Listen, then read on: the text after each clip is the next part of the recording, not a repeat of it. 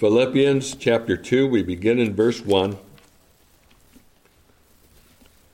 If there be therefore any consolation in Christ, if any comfort of love, if any fellowship of the Spirit, if any bowels and mercies, fulfill ye my joy that ye be like minded, having the same love, being of one accord, of one mind. Let nothing be done through strife or vainglory, but in lowliness of mind. Let each esteem others better than themselves. Look not every man on his own things, but every man also on the things of others. Let this mind be in you, which was also in Christ Jesus, who being in the form of God thought it not robbery to be equal with God but made himself of no reputation, and took upon him the form of a servant, and was made in the likeness of men. And being found in fashion as a man, he humbled himself and became obedient unto death, even the death of the cross.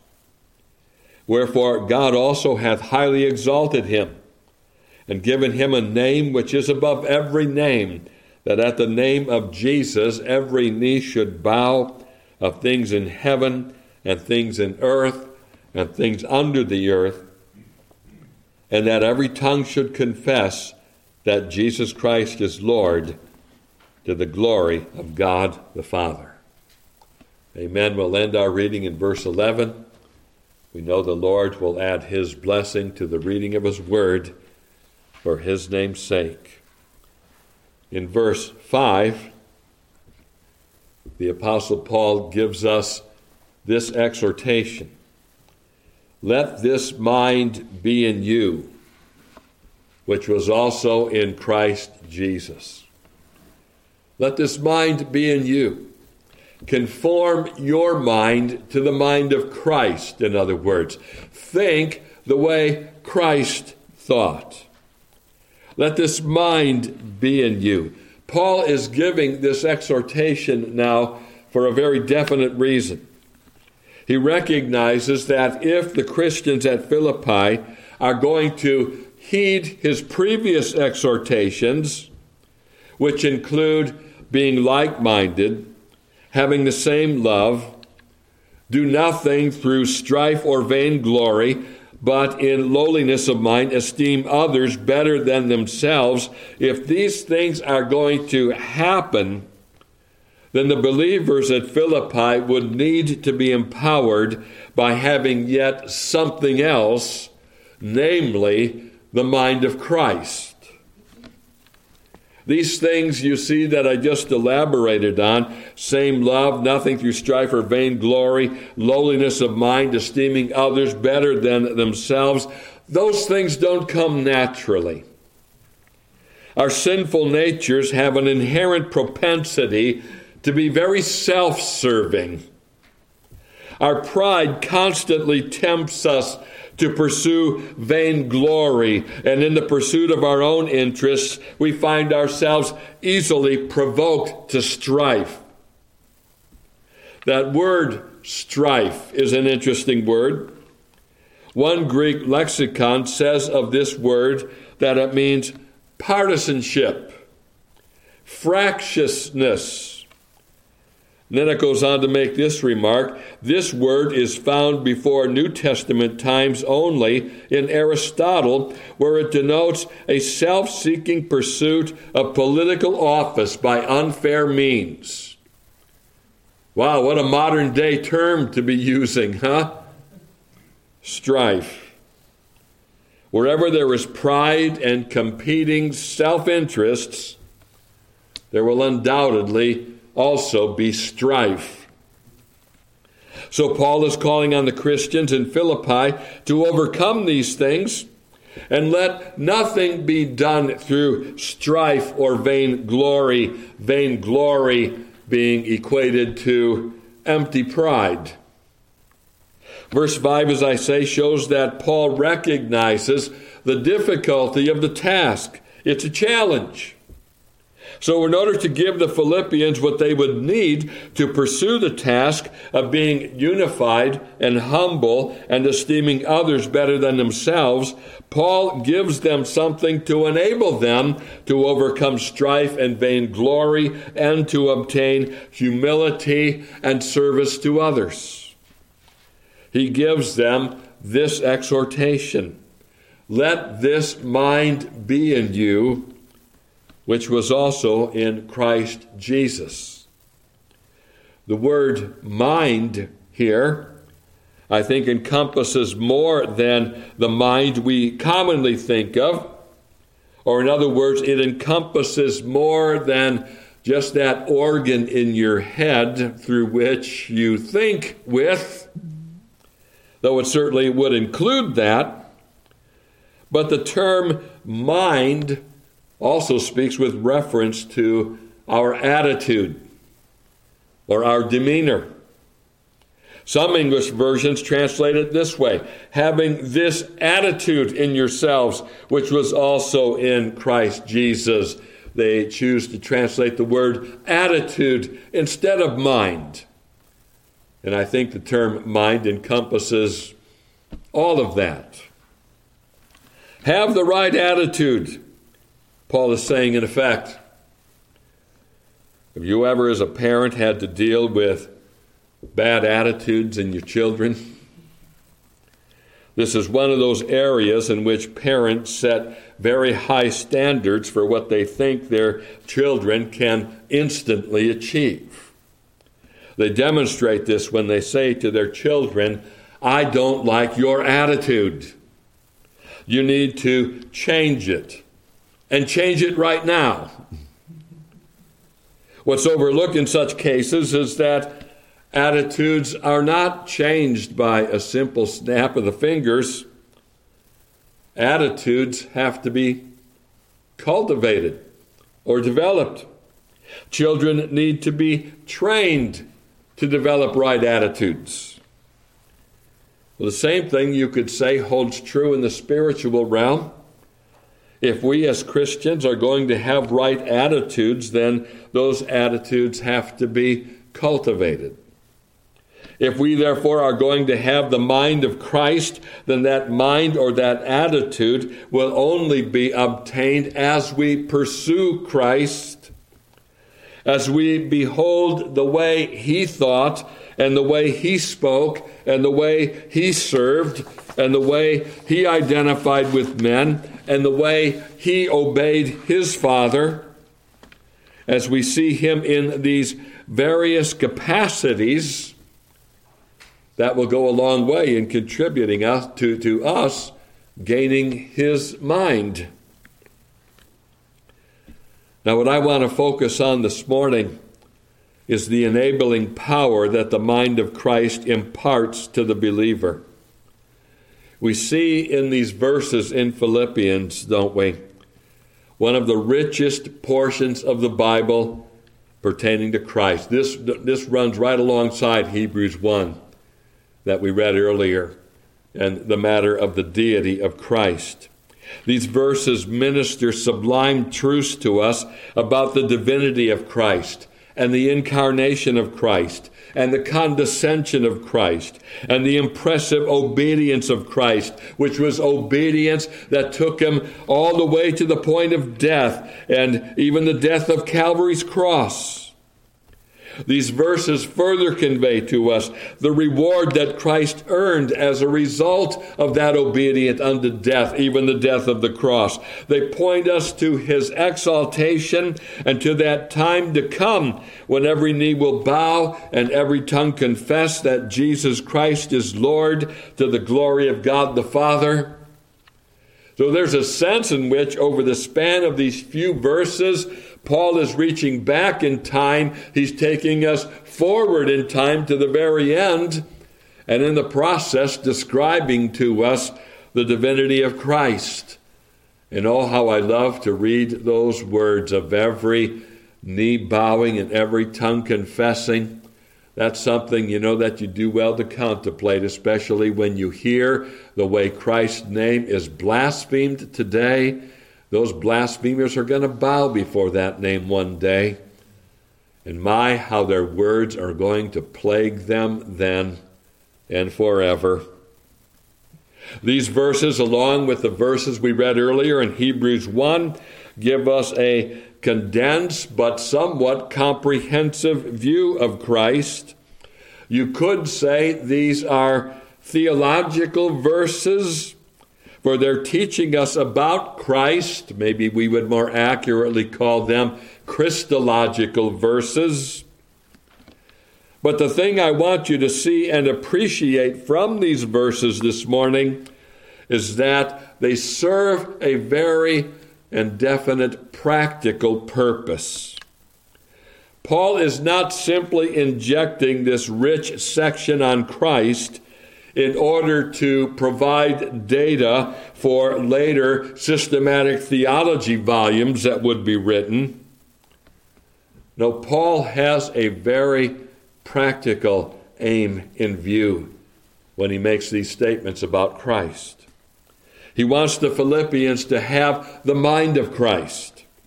Everything that's given to us, therefore, from verses 6 through 11, ought to be approached from that perspective.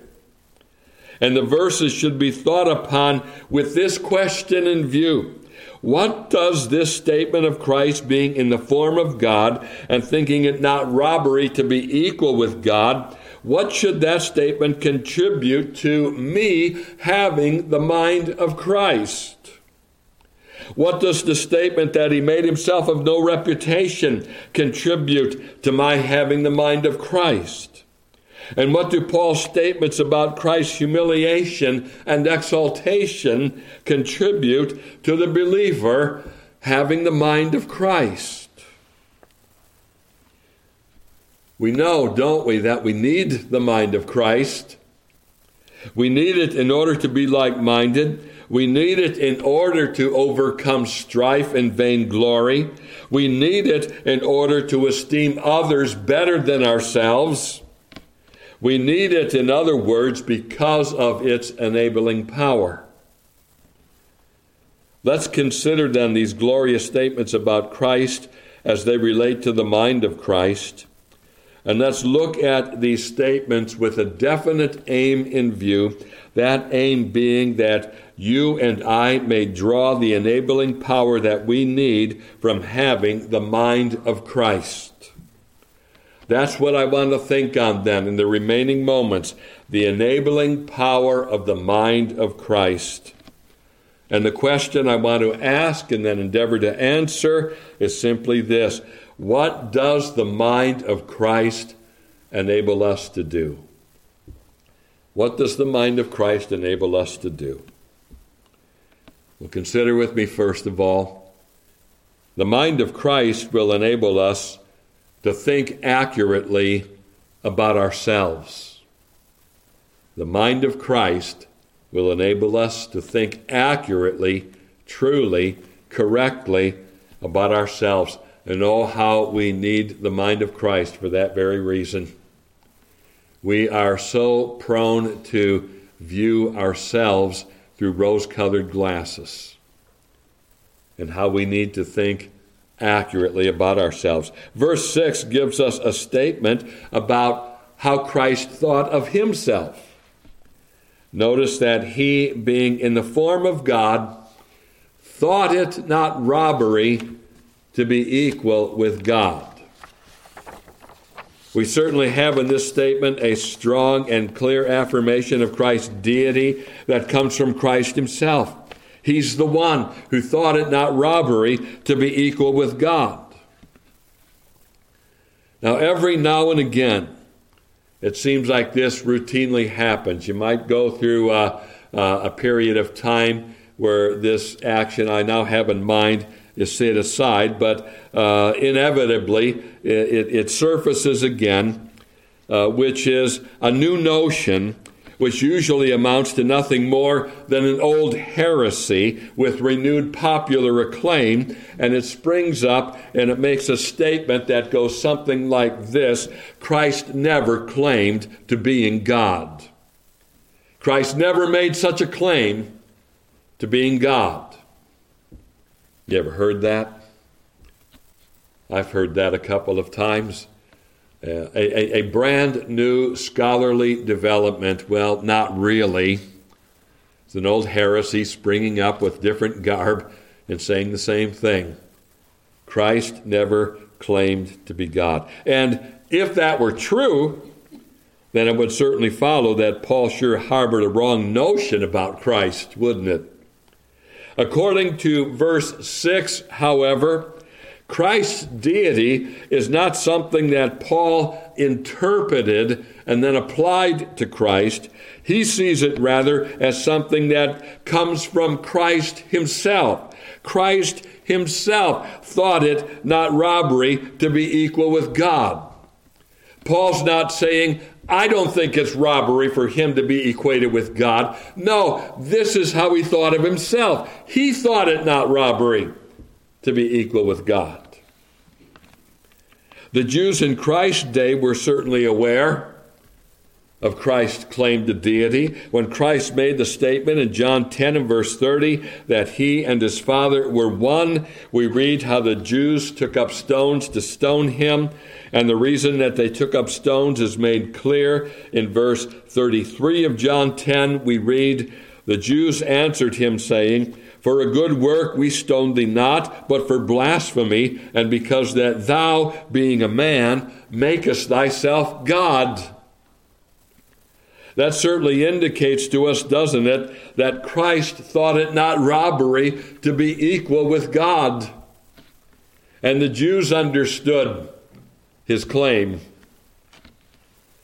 Now, there's something sadly ironic in the text that tells us Christ, being in the form of God, thought it not robbery to be equal with God. And the irony is that the same kind of thinking characterizes fallen man.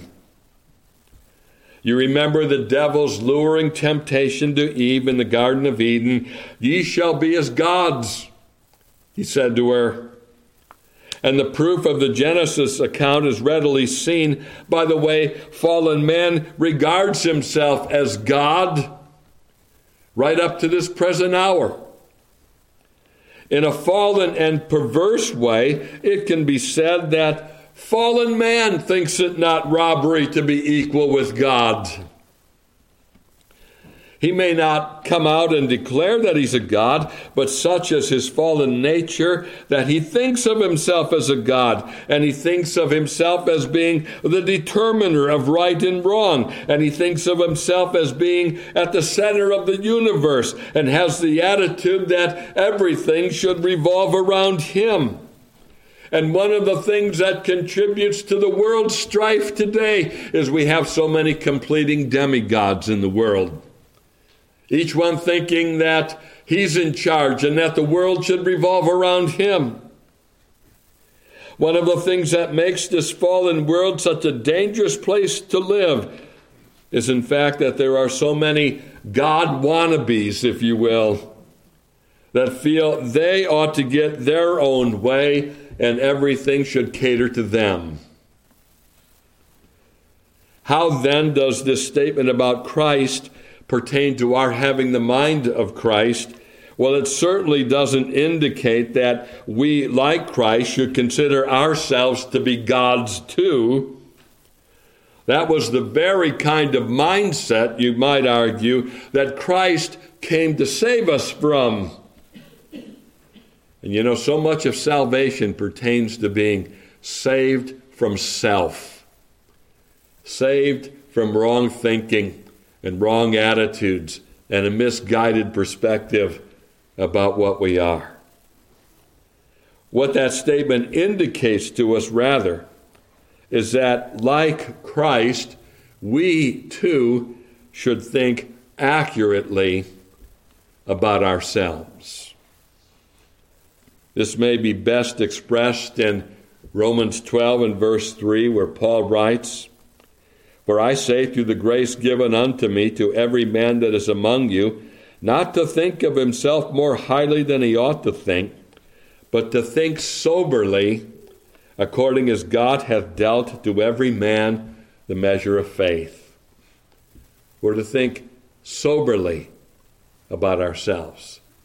Which means that we don't, um, uh, you know, become overborne in a phony humility, nor do we become uh, proud in our imaginations, but we have a sober estimate of ourselves. Christ saw himself as equal to God. Could it not follow that we see ourselves as, in a sense, equal to other men, equal to other image bearers of God? This is sometimes something we don't care to admit, but we actually share a common humanity with all men. We're sometimes ashamed of that common humanity when we see how far men can plunge into sin and when we see how tyrannical and cruel men can be. But it's an undeniable fact of our being that we are the same as other men. And this equality transcends every nation and race and culture and age. Now, this is not to deny that there are certain legitimate authority structures among men. There are. Our shorter catechism, question 64, asked what is required in the fifth commandment, which is the command to honor thy father and thy mother. The answer the fifth commandment requireth the preserving the honor and performing the duties belonging to everyone in their several places and relations as superiors, inferiors, or equals. So we recognize that there are places and relations. We're not denying that when we say there's an equality among men. It seems that some try to press the truth of the equality of men by denying these places and relations. I hate my boss. There should be no such thing as a boss. Isn't that a common way to think in the world? We are not of that mind. But having said that, we do recognize an equality among men and that we are all created in the image of God and we have all fallen into sin.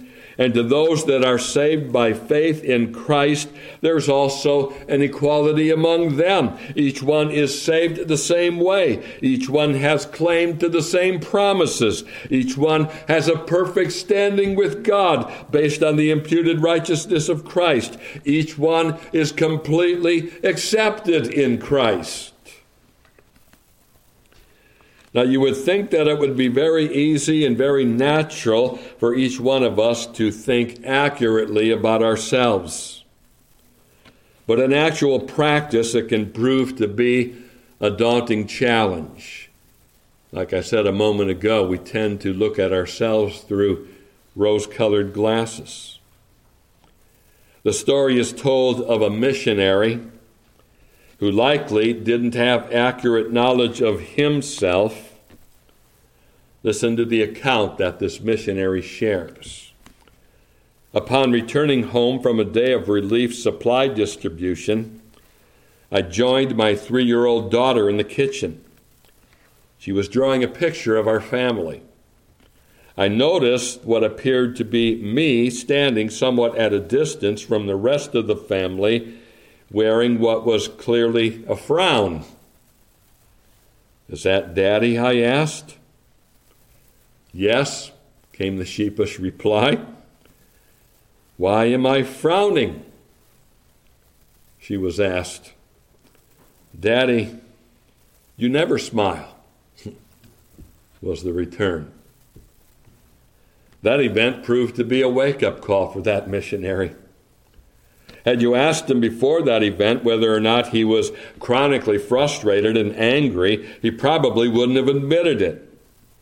It seems that we are oftentimes reluctant to see ourselves as anything but happy and kind and caring individuals.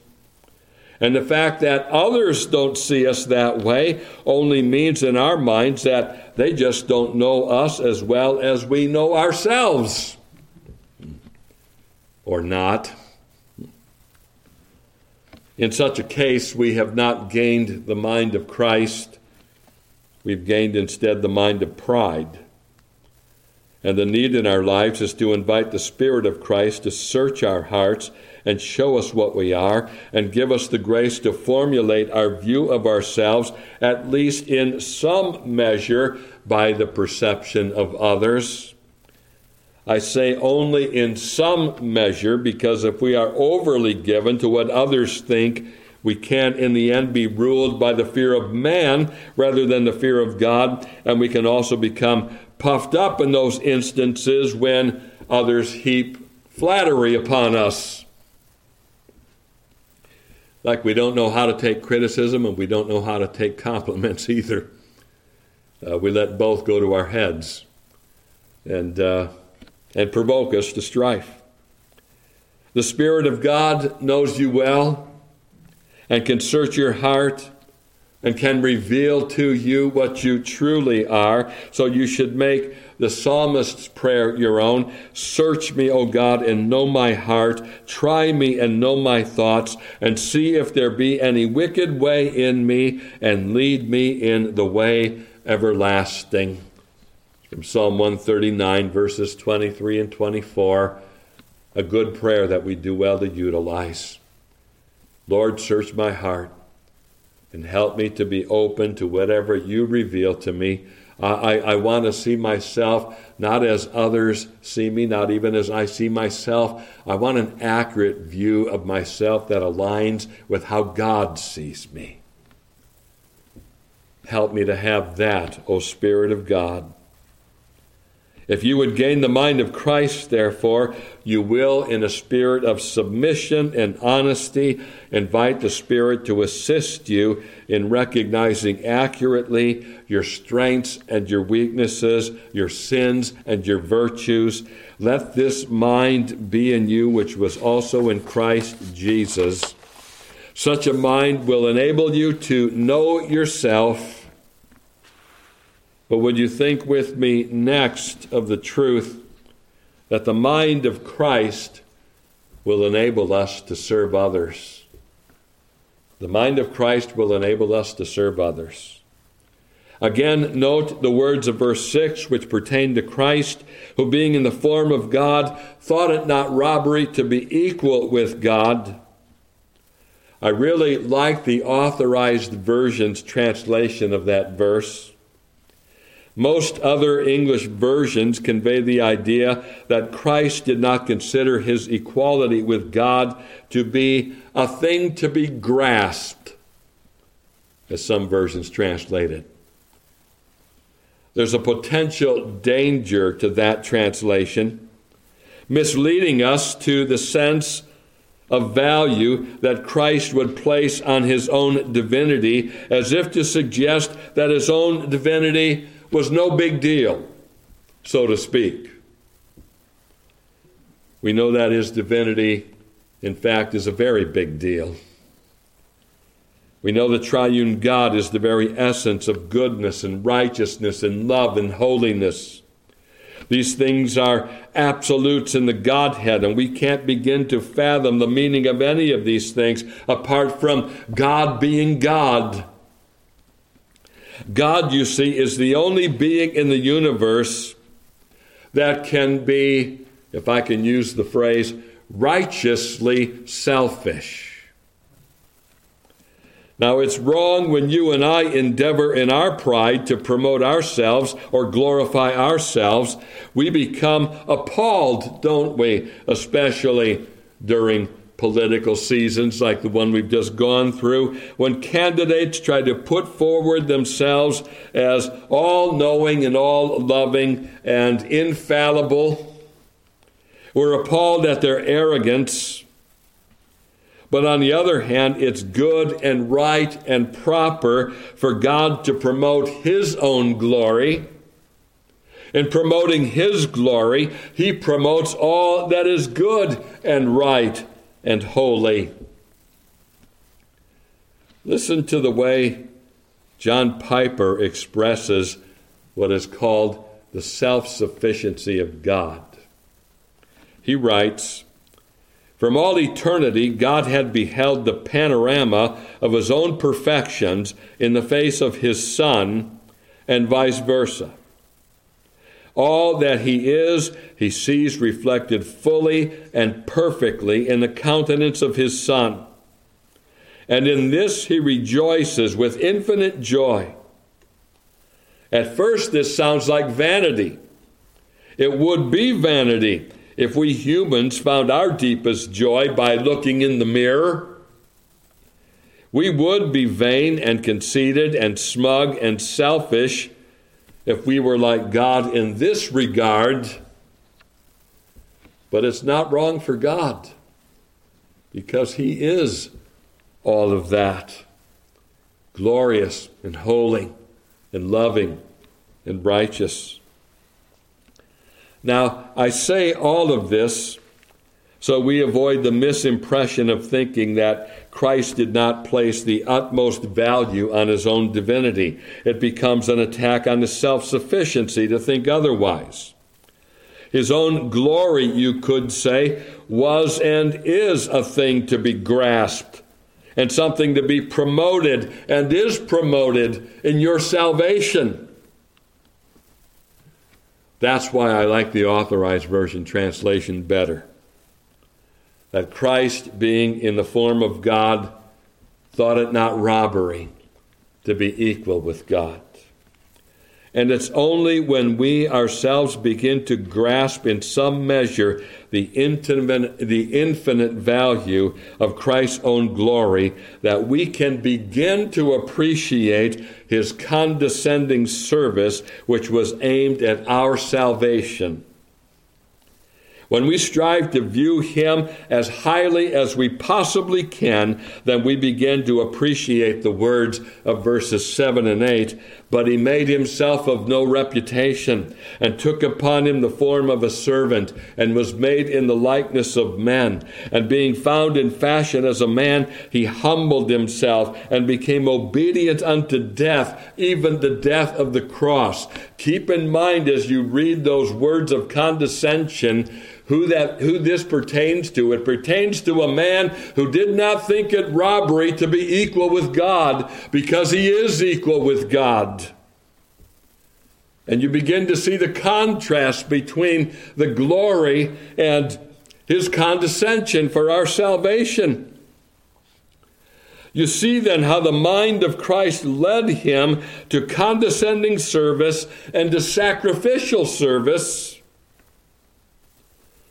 Listen to these words from the great Princeton theologian B.B. Warfield. This is from a sermon Warfield preached from this section of Philippians. He notes It is difficult to set a limit to the self sacrifice which the example of Christ calls upon us to be ready to undergo for the good of our brethren. It is comparatively easy to recognize that the ideal of the Christian life is self sacrificing unselfishness and to allow that it is required of those that seek to enter into it to seek first the kingdom of God. But is it so easy to acknowledge, even to ourselves, that what is required of us is not some self denial, but all self sacrifice? Yet is it not to this that the example of Christ would lead us? Is it to be unto death itself? Christ died. Are we to endure wrongs? What wrongs did he not meekly bear? Are we to surrender our clear and recognized rights? Did Christ stand upon his unquestioned right of retaining his equality with God? Are we to endure unnatural evils, permit ourselves to be driven into inappropriate situations, unresistingly sustain injurious and unjust imputations and attacks?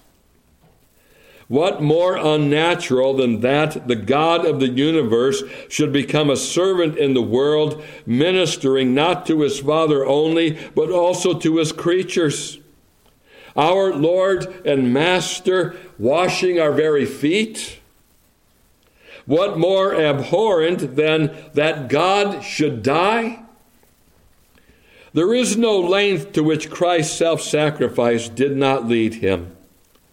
He who was in the form of God took, took such thought for us that he made no account of himself.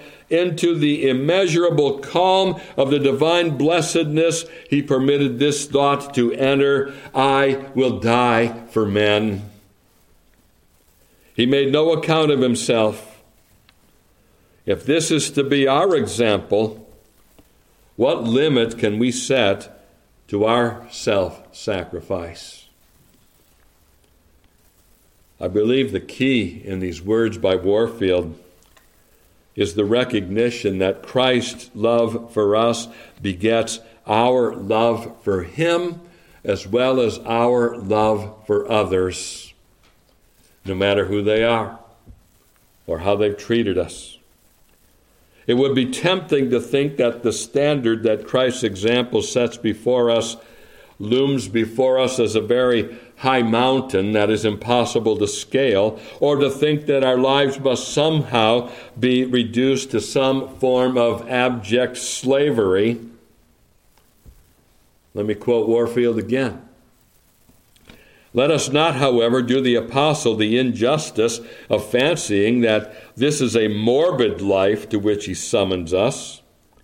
The self sacrifice to which he exhorts us unlimited as it is, going all lengths, is nevertheless not an unnatural life. After all, it issues not in the destruction of self, but only in the destruction of selfishness. Our Lord took no account of himself only because of the value of the souls of men pressed upon his heart and following Him, we are not to consider our own things, but those of others, just because everything earthly that concerns us is as nothing compared with their eternal welfare. Oh, do you begin to see then how gaining the mind of Christ empowers us? Do you begin to see how, when this mind is gained, the ins- insurmountable challenge of looking every man not on his own things, but also on the things of others can be met? In this power, we can overcome strife and vainglory in this power, we can gain the right kind of humble spirit. In this power, we can place the value we should on the souls of men. So, the mind of Christ enables us to think accurately with regard to ourselves, and the mind of Christ enables us to enter condescendingly into sacrificial service. I wonder this morning is it the mind of Christ that rules your life?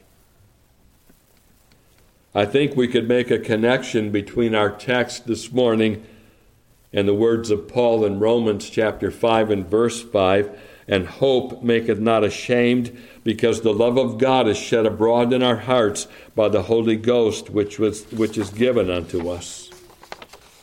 I don't think you can have the mind of Christ without having the love of God shed abroad in your hearts. It was obviously such love that was shed abroad in Christ's heart when he veiled his glory and condescended to come into this world.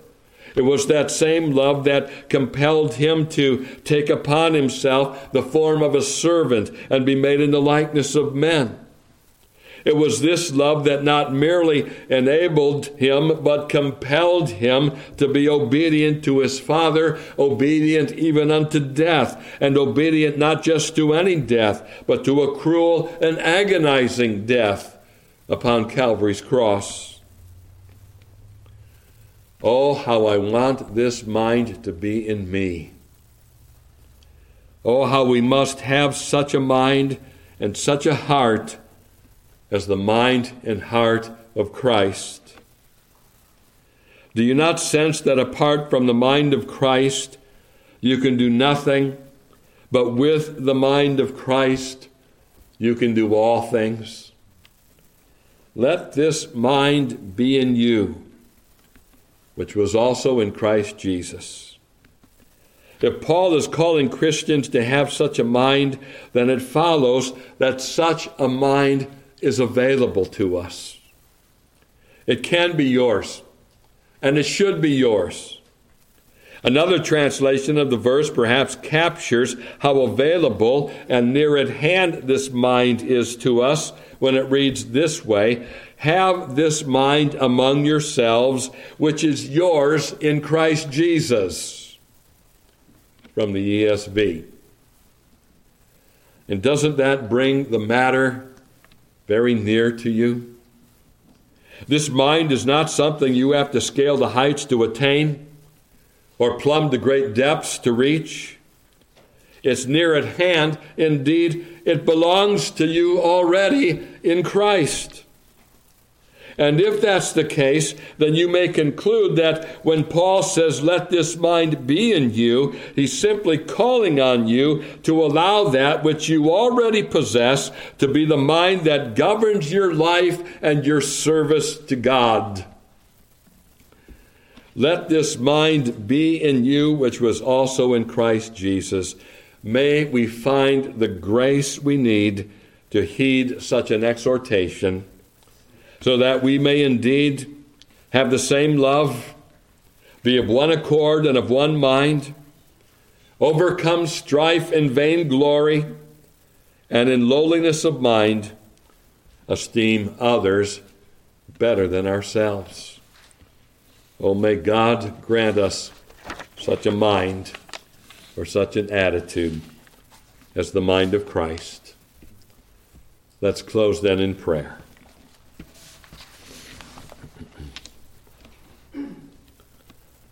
O oh Lord, as we bring this meeting to a close today, we thank Thee for how rich Thy Word is in terms of what it teaches us about Christ. And we thank Thee, Lord, for how practical Thy Word is. We pray, O oh Lord, that Thou wilt help us to take it upon ourselves to have the mind of Christ. We need it, O oh Lord, we need it especially when we live in a culture characterized by strife and vainglory. We need it, O oh Lord, when we are constantly tempted to our own self interests. O oh Lord, we look to Thee to grant us the needed grace to think accurately about ourselves. And may the example of Christ Prompt us, O Lord, compel us to serve others the way we should. We pray these things in Jesus' name. Amen.